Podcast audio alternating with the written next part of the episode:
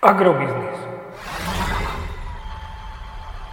Ekonomický portál manažéra. Prognóza cien agrokomodít pre 39. týždeň. Očakávané ceny plodín na burze Matif na konci 39. týždňa.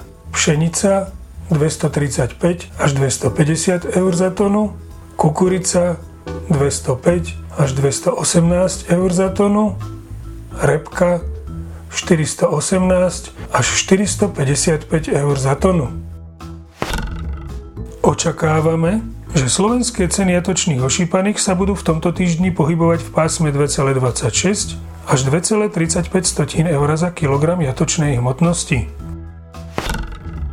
Agromagazín ponecháva svoj odhad očakávaných slovenských cien surového kravského mlieka bez zmeny.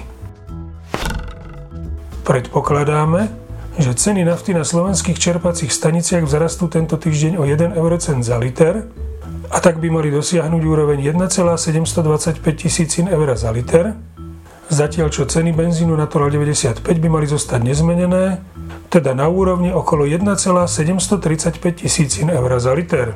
Podrobnejšie informácie nájdete v aktuálnej prognóze na portáli Agrobiznis.